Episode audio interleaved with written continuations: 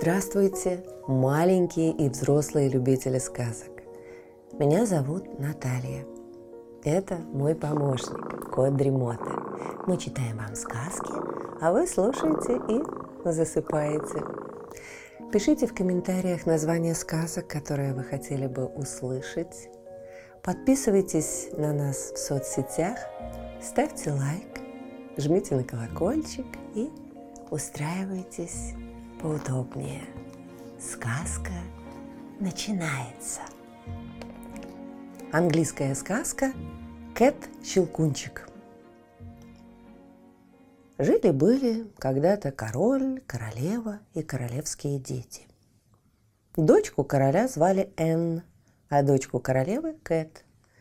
И хотя Энн была много краше дочери королевы, девушки очень любили друг друга, как родные сестры – но королева не могла успокоиться, что дочь короля красивее ее собственной дочери, и задумала превратить Энн в дурнушку.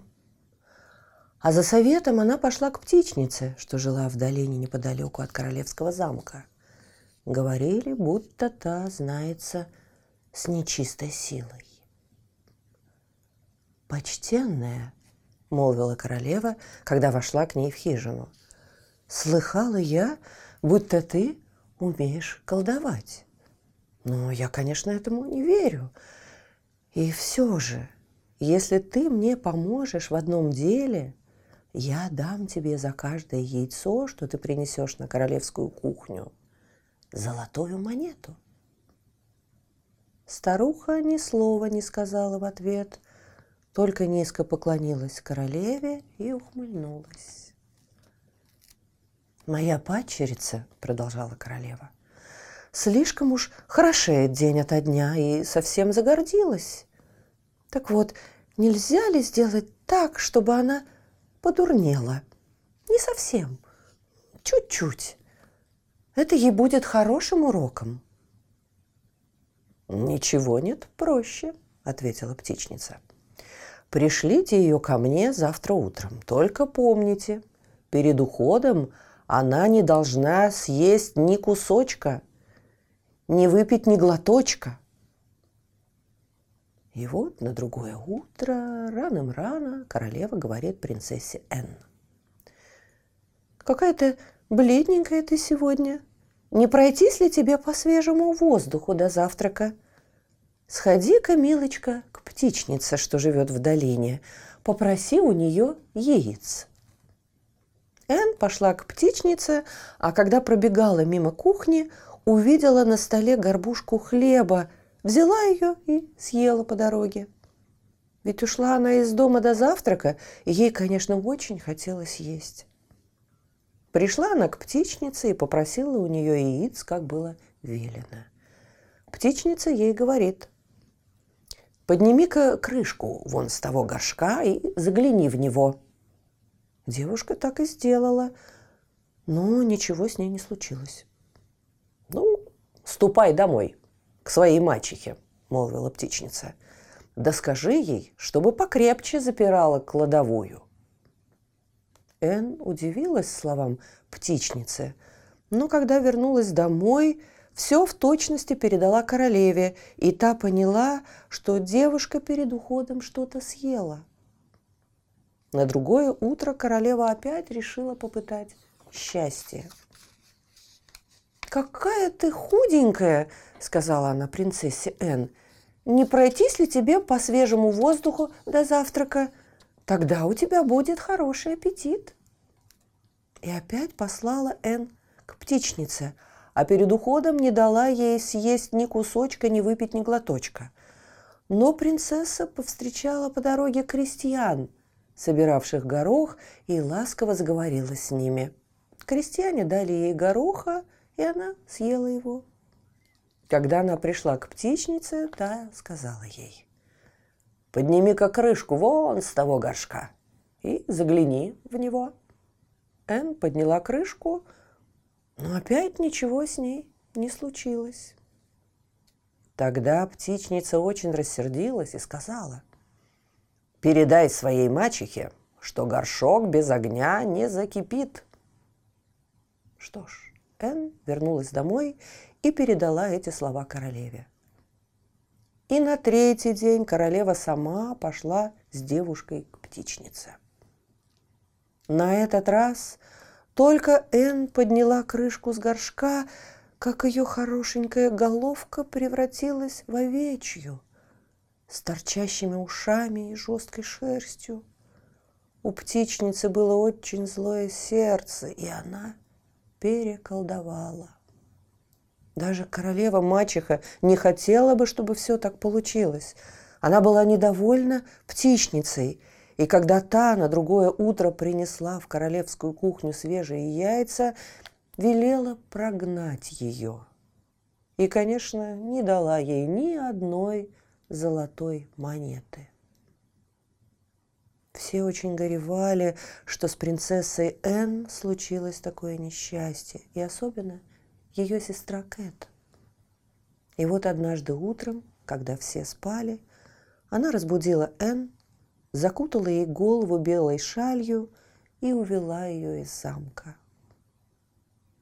Так две сестры, Кэт и Энн, пустились искать по свету врача, который вернул бы Энн ее красоту. Они долго бродили, пока не пришли к какому-то замку. Кэт постучала в дверь и сказала Фрейлине, которая открыла им. «Моя сестра очень больна, а на дворе ночь, и нам негде переночевать. Разрешите нам войти?» Фрейлина пошла спросить разрешения у короля, ведь это оказался королевский замок. И когда вернулась, сказала Кэт. «Король и королева разрешают вам войти, но только при одном условии. «Я согласна на любые условия», — сказала Кэт. Она была смелая девушка. «Вы должны просидеть всю ночь у постели больного принца, старшего сына нашего короля. Никто не знает, чем он болен. Он не ест, не пьет и день ото дня чахнет. Если вы просидите с ним ночь, король даст вам целый кошель серебра. Но только знайте, все, кто до вас брались сидеть с ним, в ту же ночь исчезали навсегда. Но Кэт не испугалась и согласилась посидеть у постели больного принца. До полуночи все шло хорошо. Но только пробило двенадцать, больной принц встал, оделся – спустился по лестнице вниз. Кэт шла следом, но принц ее как будто не заметил. Он прошел в конюшню, оседлал коня, тихонько позвал свою собаку и вскочил в седло, а Кэт незаметно уселась позади него. И они поскакали. Принц и Кэт через зеленый лес. Собака бежала впереди и показывала дорогу. А Кэт рвала на скаку спелые орехи и прятала их в карманы. Ну вот они прискакали, наконец, к зеленому холму. Тут принц остановил коня и сказал, «Растворись, зеленый холм, растворись, откройся, впусти принца молодого и собаку, и коня, и меня», – тихонько добавила Кэт. И тотчас в зеленом холме растворились невидимые двери, и они въехали внутрь. Принц вошел в роскошный светлый зал, толпа прекрасных фей окружила его и увела танцевать. А Кэт никто не заметил. Она спряталась за дверью и оттуда смотрела на принца. Он танцевал, танцевал, танцевал, пока не упал без сил на мягкое ложе из цветов. Феи принялись обмахивать его своими веерами, и он снова поднялся и пошел танцевать. Но тут вдруг пропел петух, и принц бросился к своему коню. Кэт вскочила в седло позади него, и они поехали домой. На утро, когда встало солнце, в комнату принца вошел король с королевой и придворные. И что же они видят? Кэт сидит у огня и щелкает орешки. а принц спокойно спит в своей постели. «Хорошо ли прошла ночь?» – спросили их величество. «О, конечно», – ответила Кэт. «Я и вторую ночь согласна просидеть у постели больного принца, если хотите». Король с королевой очень обрадовались и на этот раз пообещали Кэт целый кошель золота. Вторая ночь прошла, как и первая. В полночь принц поднялся и поскакал к зеленому холму на бал к феям, а Кэт с ним и опять рвала по дороге орешки. И в этот раз Кэт не глядела на принца.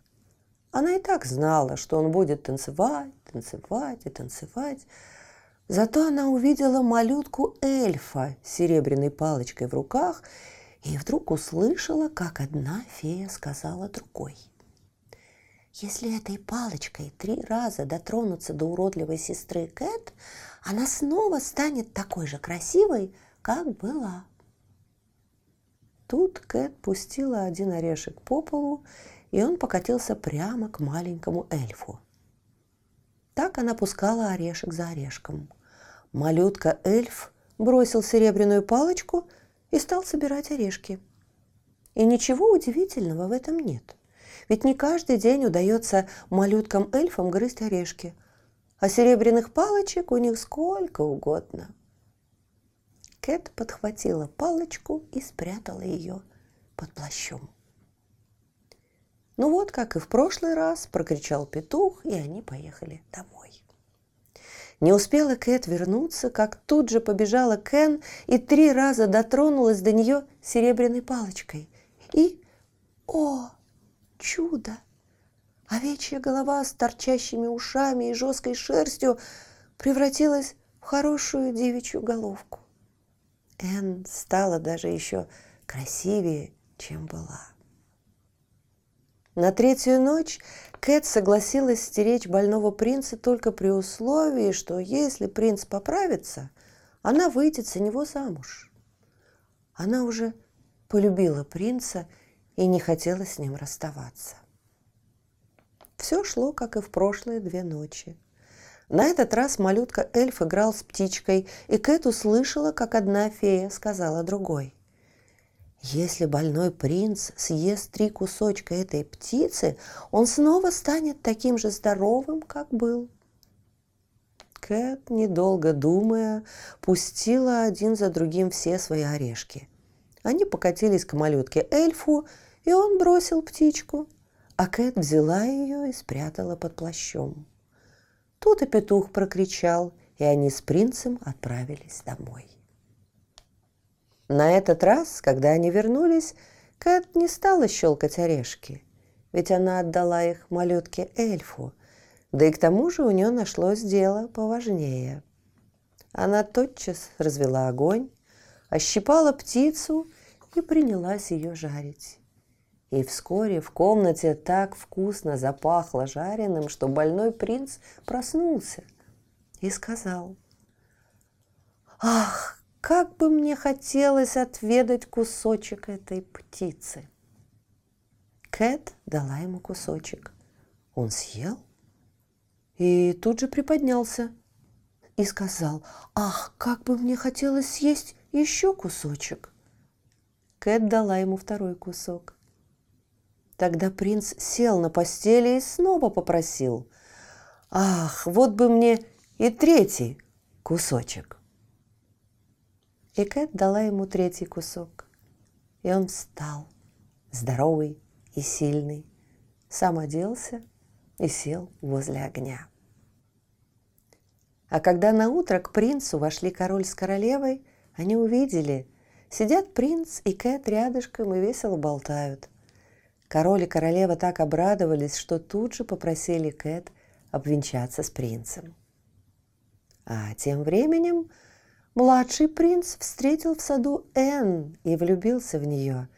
Впрочем, как случалось с каждым, кто видел ее милое, хорошенькое личико. И вот больной принц женился на здоровой принцессе, а здоровый принц на больной принцессе.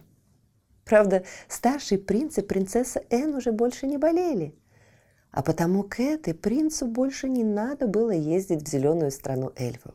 Но вы не думаете, что с тех пор феи перестали танцевать? Нет, они каждую ночь танцуют. Только вот с кем? И какого цвета у них платье? И так же ли сладко звучит их музыка? Этого я не могу вам сказать. Слышите, кот Дремота запел свою песенку. Это значит, что пора засыпать. Мы обязательно встретимся снова. Ну а сейчас спокойной ночи.